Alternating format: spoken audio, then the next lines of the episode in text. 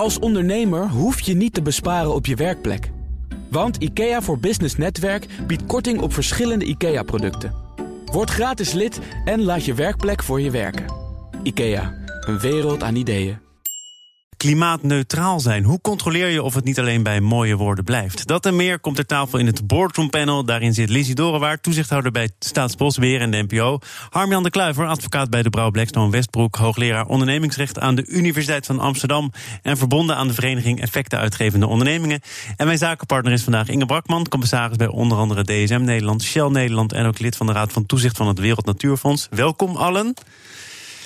Ik uh, wil met jullie beginnen bij het uh, cijferseizoen. Want de afgelopen weken kwamen bedrijven met kwartaalcijfers. Dat is natuurlijk een moment om aan te geven hoe het is gegaan. Maar ook een moment om aan te geven hoe het zal gaan.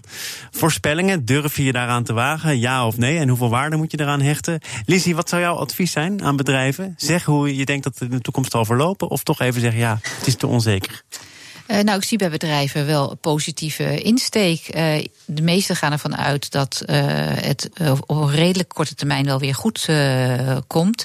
En ik denk dat dat ook de goede houding is. Waarbij je natuurlijk met risicoanalyse wel rekening moet houden met een eventueel mogelijk worst case scenario. Maar die positieve insteek, dat is wel een goede. Ja, waarom is een positieve insteek een goede als je ook nog die onzekerheid hebt van een tweede golf, van consumentenvertrouwen dat onder druk staat, investeringen die achterblijven? dat is zo, maar een positieve positieve uitstraling zorgt voor positieve reactie. En daar waar je negatieve uitstraling hebt, heb je negatieve reactie. Dus wordt het sowieso minder goed. Maar je moet niet mooi weerspelen, toch? Dat is zo. Je moet wel realistisch blijven. Maar uh, je ziet toch over een brede linie.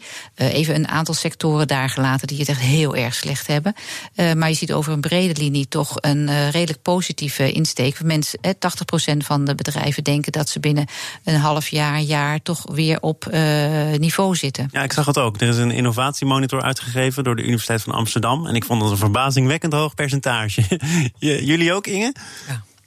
Ik, vind, kijk, ik begrijp wel die, die positieve insteek. Um, we krijgen nog een heleboel halfjaarcijfers. Hè? Dus, um, en daar moet um, de crisis in verwerkt zijn. En dan valt hij natuurlijk toch tegen. Dus dat betekent dat er maatregelen bij komen die doorkijken naar het eind van het jaar.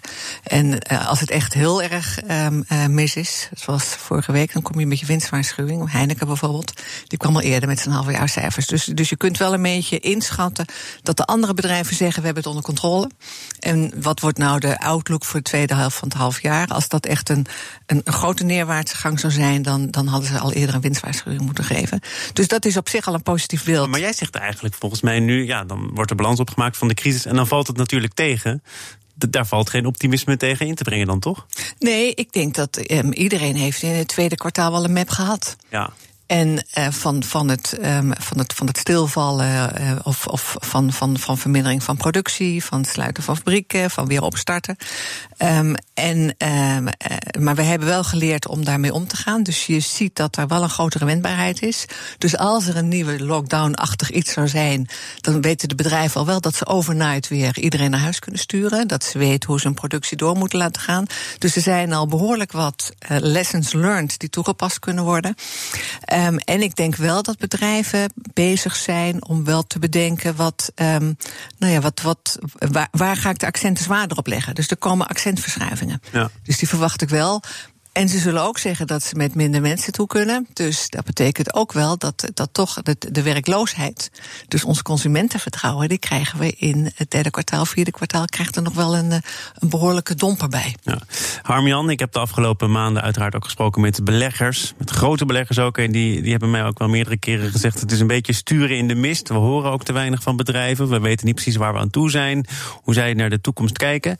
Um, vind je dat die bedrijven dat bijvoorbeeld met de presentatie van de kwartaalcijfers nu weer een beetje hebben goedgemaakt?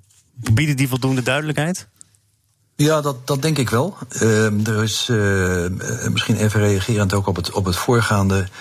Uh, is dit een tijd om zomaar hele nieuwe dingen te bedenken? nou, op zich goed.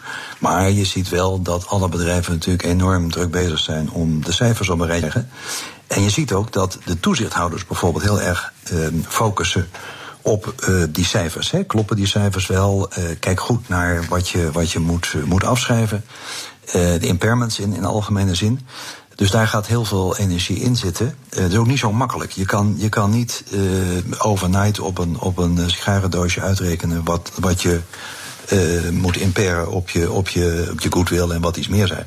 Dus daar zie ik bedrijven heel druk uh, mee bezig zijn.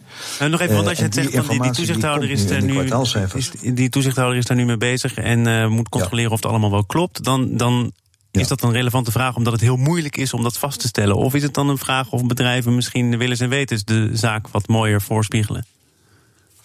Uh, nee, het, het, het, eerste, het is heel lastig om het vast te stellen. En je ziet, uh, maar daarom noem ik het even, het is interessant omdat toezichthouders natuurlijk uh, tot zeg maar de coronacrisis heel erg de nadruk ook legden op van, nou, kijk naar klimaat, kijk naar allerlei andere dingen, kijk naar nieuwe businessmodellen. Dat moet natuurlijk allemaal nog steeds. Maar de eerlijkheid gebiedt wel te zeggen dat dit half jaar het accent natuurlijk weer even verschuift naar hoe zien de cijfers eruit. En wat is een, een reëel beeld van je, van je financiële situatie. en, dat, en dat zie je ook weer spiegeld in de nadruk die de toezichthouders daarop op leggen en de oproepen die zij doen om bij de, uh, de halfjaarcijfers ook veel inzicht te geven in, in hoe het er nou financieel voor staat. Ja. Uh, nogmaals, dat doet niet af aan het belang natuurlijk van nadenken over wat ga je doen. Hè? Alles, alles wat al is gezegd.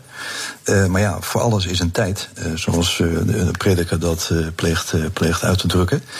Ehm, en dit is niet helemaal de tijd om uh, alles in te zetten op, uh, op nadenken over nieuwe dingen. Nee, maar ja, ja, ja of nee, toch? Want er zijn ook mensen die zeggen: ja, je moet uh, wendbaar zijn en je moet jezelf de crisis uit innoveren. En je moet kijken waar je morgen je geld mee verdient. En dan moet je eigenlijk vandaag al mee beginnen. Dus dit is misschien juist het moment om alles weer eens tegen het licht te houden. Ja, maar het is ook wel belangrijk dat je eerst even het schip drijvende houdt, natuurlijk. Uh, en je ziet uiteraard heel veel nadruk op uh, kostenmaatregelen. Inge gaf ook al even aan, ja, dat, dat gaat natuurlijk toch ook leiden tot herziening van het, van het werknemersbestand. zo zijn er veel andere dingen. Ja, je moet het allebei tegelijk doen natuurlijk. maar in, in deze situatie moet je ook wel substantieel tijd besteden aan, aan die financiële kant van de zaak. Lizzie? Ja, ja wat je ziet is dat investeringen wat worden opgeschoven. Uh, maar echt van afstelinvesteringen, dat zie ik nog niet. Dus in zoverre is er echt wel positief uh, geluid, uh, ook gevoel. investeringen moet je ook niet afstellen, want dat heb je niet voor niets bedacht. Dat is voor je vernieuwing van je bedrijf ook noodzakelijk. Dus ik zie in de bedrijven waar ik betrokken ben, zowel de non-profit als de profit, dat investeringen dus niet afgesteld worden, maar uit, hoogstens uitgesteld. wat wel afgesteld wordt, zijn investeringen in kantoorruimte. Omdat er vanuit uitgegaan wordt dat er structureel thuisgewerkt wordt. Dus die dingen worden afgesteld. Maar andere investeringen, dat zou ook niet logisch zijn, die zijn wel ietsjes naar achteren geschoven, maar blijven staan. Ja. En toch, hè, wat Harmjan eigenlijk schetst, je moet uh, voordat je met morgen bezig kunt zijn, ook nog wel zorgen dat je vandaag overleeft. We hebben zojuist een gesprek gehad, Inge en ik, met een, een grote man in de reclame. En die probeert aan zijn klanten dan duidelijk te maken: rationeel doe je er goed aan om ervoor te zorgen dat je merk er altijd is. Je moet niet nu in één keer je campagne stoppen. Dat werkt niet. Maar ja, als hij dan zo'n gesprek voerde, gaf hij eerlijk aan, ja, dan begrijpt hij ook wel het is heel makkelijk om toch hier bijvoorbeeld in te snijden. Het is een quick win. Ja, dat klopt. Dat klopt. Maar ja, dat geldt dan misschien voor reclame, maar dat geldt misschien ook voor andere processen, zoals bijvoorbeeld het vernieuwen van iets wat misschien wel op de lange termijn belangrijk is, maar niet vandaag alvast ja. relevant. Vanochtend had je een andere spreker die zei: Ik ben zo blij met die NOW-regeling. Daardoor heb ik mijn goede mensen kunnen houden. En uh, zijn we ze niet kwijt, want we hebben ze echt nodig in uh, de komende tijd. Nou, hetzelfde geldt natuurlijk voor alles. Het geldt ook, ik ben het trouwens met hem eens. Uh, je merk moet je ook blijven onderhouden. Dus als je geld kan lenen van de bank om wel die dingen te, laten, te blijven doen die je wil doen, zou ik dat nu doen. Het is lenen bij de bank. Ja, geld. Kijk, geld is, niet, niet, uh, geld is natuurlijk niet, niet duur nu. Uh, dus uh, je moet wel zorgen dat je de basis van je business op peil houdt. Ik heb ooit een keer bij een bedrijf echt een, een, een, een campagne stopgezet. Ook vanuit de kostenbesparing. En achteraf was dat niet een wijs. wijs Oké, maar in de grote lijn, als je het geld dan eventjes niet kunt missen, dan zou je het altijd nog kunnen lenen bij de bank, Inge? Cash is king, hè? Dus um, ik denk dat iedereen weet bij deze crisis, die heeft natuurlijk misschien ook wel mensen thuis, hebben even, even geteld hoeveel heb ik op de bank staan en kan ik de komende maanden doorkomen als ik niks meer binnenkrijg. En dat geldt voor een bedrijf net zo goed. Dus um, je moet het je kunnen permitteren, maar we hebben een hele lage rente. Dus de, de, de, wat dat betreft kun je ook wel wat meer doen. Maar je moet er rekening mee houden dat je echt een goede solvabiliteit blijft houden. Want anders krijg je ook geen geld meer of je krijgt heel veel problemen. Banken worden voorzichtiger. Banken moeten grote voorzieningen nemen op dit moment en voor de, voor de afschrijvingen. Dus, um, dat banken hadden afgesproken met zichzelf en elkaar dat ze deze keer het uh, probleem gaan oplossen. Nee, maar kijk, bijvoorbeeld ABN AMRO, die heeft echt van een hele grote groep gezegd, um, zonder um, dat we alles precies willen weten, de komende zes maanden schuiven we alles door aan verplichtingen. Dus dat betekent dat die bedrijven zes maanden ruimte hebben gekregen om zichzelf te herpakken. Nou, dat is een fantastische geste. Maar uiteindelijk komt die rekening, die blijft natuurlijk wel openstaan. Maar je hebt in ieder geval tijd gehad, en dat doet de NOW-regeling voor de, um, van de overheid ook. Je hebt tijd om na te denken, zodat je niet in paniek helemaal alles stilzet, maar dat je wat meer kunt nadenken, wat heb ik echt nodig. Ja. Dus we hebben, ik denk dat de overheid en banken dat heel goed gedaan hebben. We hebben de paniek proberen eruit te halen, maar vervolgens moet je er wel mee dealen. Ja, cash, is, cash is king is natuurlijk wel het adagium, hè, want je moet wel aan je verplichtingen kunnen voldoen. Dat staat helemaal boven kijf. Ja. Harmjan, hoe kijk jij naar de rol van de banken? En of je daar een beroep op ehm, moet doen? Nou, ik, ik ben het helemaal eens met wat daarover werd, eh, werd gezegd. Ik denk uh, dat de banken zeer uh, tegemoetkomend zijn geweest richting het bedrijfsleven. maar ja, wel binnen de kaders natuurlijk van het, van het mogelijke. En, en je ziet dat, dat de banken hebben natuurlijk grote, grote tikken gehad. ook als je kijkt naar de koersontwikkeling. Ehm, dus ja, daar, daar zit wel een grens aan, aan wat die kunnen doen. Maar ik, denk, ik denk dat de banken zich uh, zeer schappelijk hebben, hebben opgesteld en daarmee ook, ook echt zeer hebben geholpen om uh, ja, de afgelopen maanden soepel, soepel door te komen. Er zit ook een grens aan wat de overheid kan doen. De NOW-regeling is uh, genoemd. We hebben zelf als BNR een rondgang gemaakt langs de vakbonden. Komen er al meer vragen over reorganisaties, ook bij rechtsbijstandsverzekeringen. Wat is nu de aard van de verzoeken die binnenkomt? En inderdaad, het aantal vragen over reorganisaties, het aantal verzoeken waarbij uh, de vakbond wordt ingeschakeld of zo'n rechtsbijstandsverzekering. Het neemt echt zeer sterk en snel toe. Um, ehm, CNV zei ook dat moet je accepteren. He, dit is ook een beetje uitgesteld. De echte golf komt in september. Um, en dan zijn er weer mensen die er tegenover stellen: ja, dat is ook zo. Corona zal ervoor zorgen dat bedrijven kleiner moeten worden. Maar voor sommige bedrijven is het ook een excuus. Die waren misschien al van plan om afscheid te nemen van mensen. En die voeren dit nu aan. Lizzie, denk je dat dat in de praktijk gebeurt? Nou, ik kan jammer genoeg niet in de toekomst kijken. Uh, maar dat er uh, ontslagen en reorganisaties komen, ja, dat, dat, dat, dat, dat, daar kan je op wachten. En het is denk ik ook deels wat jij zegt. Uh, nu uh, iets veranderen wat eigenlijk al eerder had moeten gebeuren. We zijn allemaal zo dat we liever niet veranderen. Dus we veranderen pas als uh, het water tot de lippen staat. En dit is natuurlijk een geweldig uh, moment om dan die dingen door te voeren die ook al eerder wellicht al hadden aangepakt. Maar het is wel een gelegenheidsargument. ja, maar zo zullen ze dat niet doen. Ze zullen het nu wel onder corona doen. En dat is voor iedereen misschien ook wel acceptabeler. Dus dat, dat, dat, geeft niet. Dus we krijgen veranderingen. Maar ik denk dat de veranderingen ook innovatie met zich mee zullen brengen. Dat het ook veranderingen zijn die, waardoor, ze, eh, waardoor bedrijven eerder een volgende stap kunnen zetten, eerder vernieuwen. Eh, je ziet het in die digitalisering, je ziet het, eh, de manier waarop we de werkplekken gaan gebruiken. Dat zijn echt veranderingen die structureel zullen zijn. digitalisering zeker. Ehm, en misschien ook wel in termen van just in time. de, de, het, het, ehm, omgaan met je voorraden, dat dat iets anders gaat gebeuren hopen dat, toch, dat dat daar ook kritisch naar gekeken wordt. Dus dat soort veranderingen krijgen we allemaal wel. Wat denk jij, Inge, die ontslagronde die misschien uh, toch zal volgen in september is nu de verwachting. Is dat puur te relateren aan corona? Of zullen er inderdaad bedrijven zijn die zeggen: ja, wij wilden al veranderen, wij wilden al met minder mensen toe. Dan doen we het nu. Ja, je hebt altijd een mengvorm natuurlijk. Dus er wordt ook wel een, um, gekeken naar achterstallig onderhoud eventueel wegwerken. Aan de andere kant denk ik dat um, juist die, die technologie, je ziet het niet alleen bij het onderwijs, maar ook bij de bedrijven. Um, heeft wel een enorme nieuwe impuls gekregen. En dat betekent dan ook weer dat je opnieuw gaat kijken welke mensen heb je dan nodig. Dus de mix van mensen die je nodig hebt, is ook weer veranderen. Dan merk je dat er meer integraal gewerkt moet worden. En dus, dus het, deze tijd vraagt vooral, denk ik, om een bedrijf wat wendbaar is en snel kan reageren. Wel weer een golf, niet een golf. Ja. En die wendbaarheid die krijg je ook doordat je meer integrale teams maakt. Dus ik denk dat je ook een, een verschil gaat zien in de mix van de samenstelling van de, van de medewerkers. Samenstelling van het boardroom panel blijft voorlopig nog even ongewijzigd. Zaken doen. Ja, Harmjan, jij zit er zelf ook in. Harmjan de Kluiver, Lizzie Dorenwaard en mijn zakenpartner Inge Brakman. Ik wil het eh, met jullie hebben over Apple, want dat heeft aangekondigd dat in 2030 alle producten klimaatneutraal zijn. Apple-CEO Tim Cook hoopt dat het de basis kan vormen voor een nieuw tijdperk van innovatie, banencreatie en duurzame economische groei. Was getekend, Harmjan, zijn dat mooie woorden? Is dat een harde belofte? Wat is jouw oordeel? Uh, nou, het zijn zeker mooie woorden.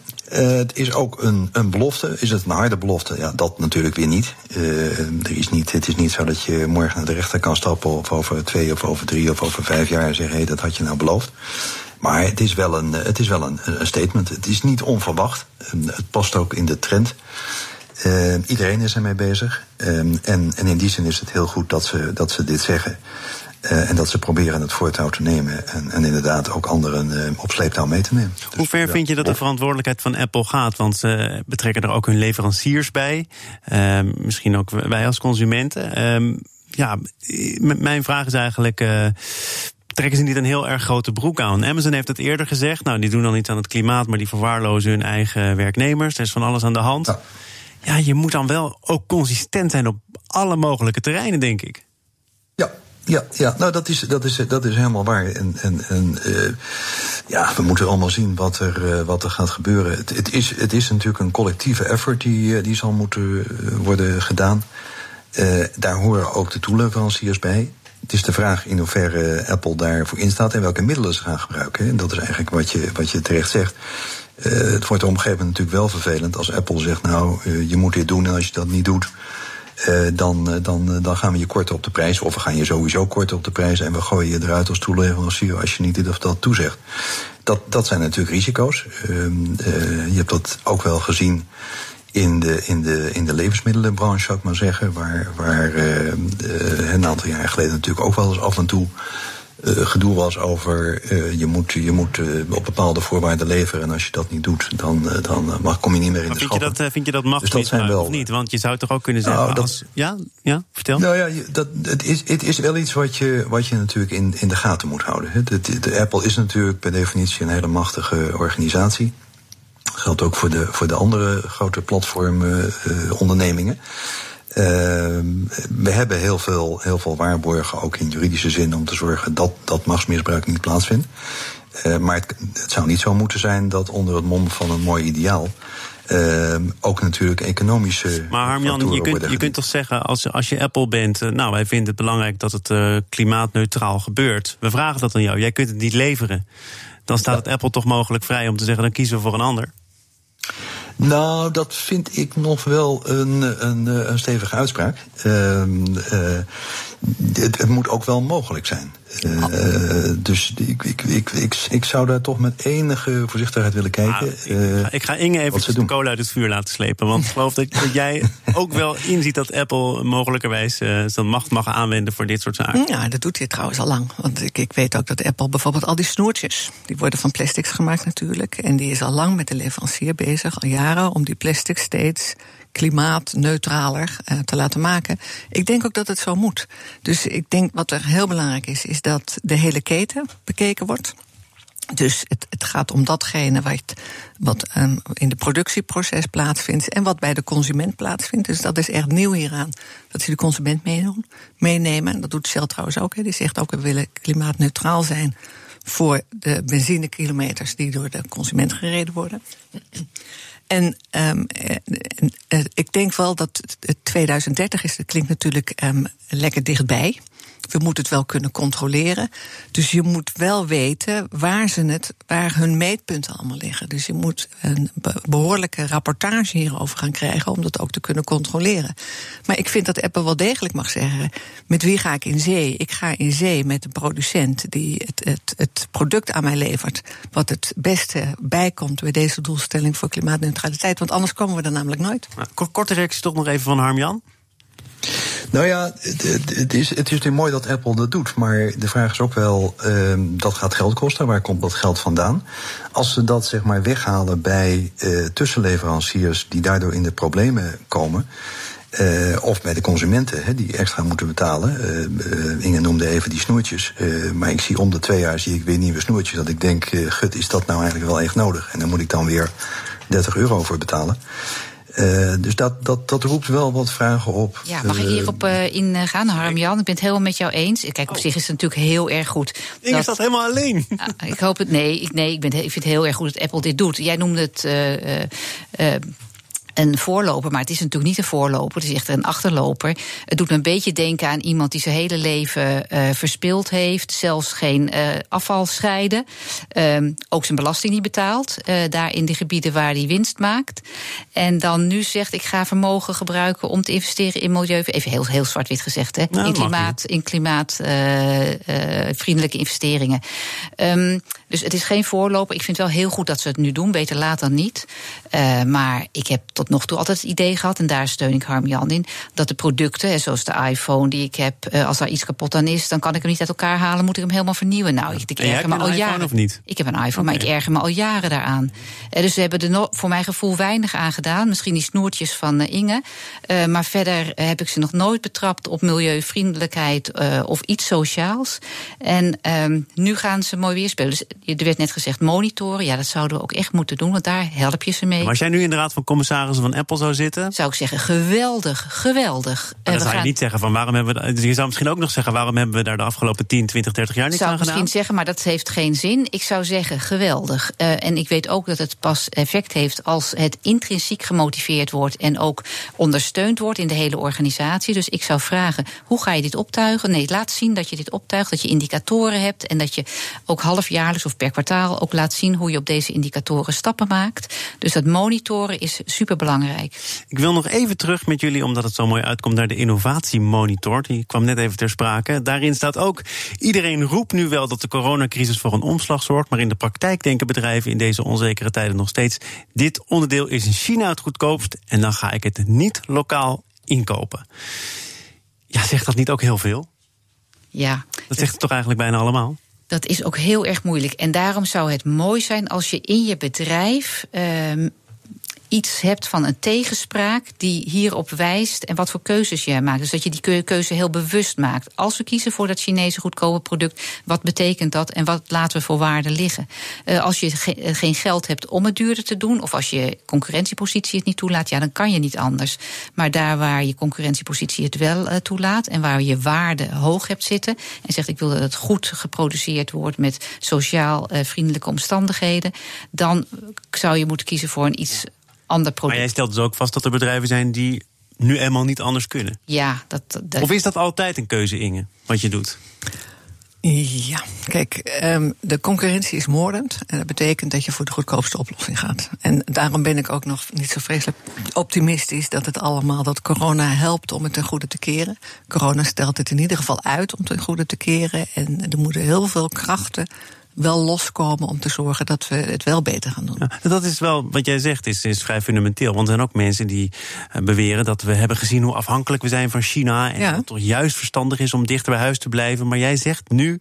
Ja, we, we, we, precies, we, zien hoe afhankelijk we zijn van China. Maar um, al onze mondkapjes die we hier in Nederland hebben, komen uit China, Thomas. Weet je, het, het is wel waar dat, we, dat de bewustwording beter wordt. En je hebt die bewustwording eerst nodig om te kunnen veranderen. Vervolgens zijn de, de wetten van het kapitalisme. Die zijn zo um, dwingend dat er toch altijd naar de goedkoopste prijs gezocht wordt. Dus wij moeten een soort tegenbeweging kunnen krijgen om die lokale productie meer dichterbij te hebben. En um, dat is um, binnen ons systeem ben ik er niet altijd optimistisch maar over. Maar we moeten er wel aan werken. Dat moet toch voor iedereen betaalbaar blijven? Ja, dat krijg je ook nog eens een keer. Kijk, die circulariteit is natuurlijk wel leuk over, als je het toch over Apple hebt en die iPhones. Ik denk dat, dat um, klimaatneutraliteit zou ook moeten betekenen of het circulair is. En op het moment dat we circulariteit als maatstaf gaan nemen en dat moet in integrated reporting. En dat moet ook in de wetgeving van de, van de overheden. Ik denk dat je dan een, een deel van het productieproces anders kunt doen. Dus je moet een aantal systeemwijzigingen zien door te voeren die gaan leiden tot een ander gedrag. Want alleen maar inpraten op het gedrag gaat echt niet lukken. Hebben we zeker ook nog een volgend panel voor nodig. Dank voor nu, Lizzie Dorenwaard, toezichthouder bij Staatsbosbeheer en de NPO. Harmjan de Kluiver, advocaat bij de Brouw Blackstone Westbroek, hoogleraar ondernemingsrecht aan de UVA en verbonden aan de vereniging Effecten Uitgevende Ondernemingen. En Inge Brakman doet haar koptelefoon alvast af. Dank voor de afgelopen twee uur en tot een volgende keer.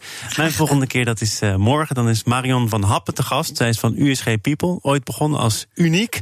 Flexwerkers vlogen er als eerste uit bij veel bedrijven. Maar zij ziet dat de uitzendbranche langzaam ook weer opkrabbelt.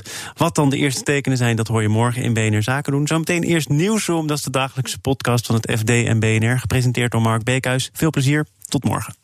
Een kleine update maakt een wereld van verschil. Daarom biedt IKEA voor Business Netwerk gratis snelle interieurtips en ideeën. Word gratis lid en laat je werkplek voor je werken. IKEA, een wereld aan ideeën.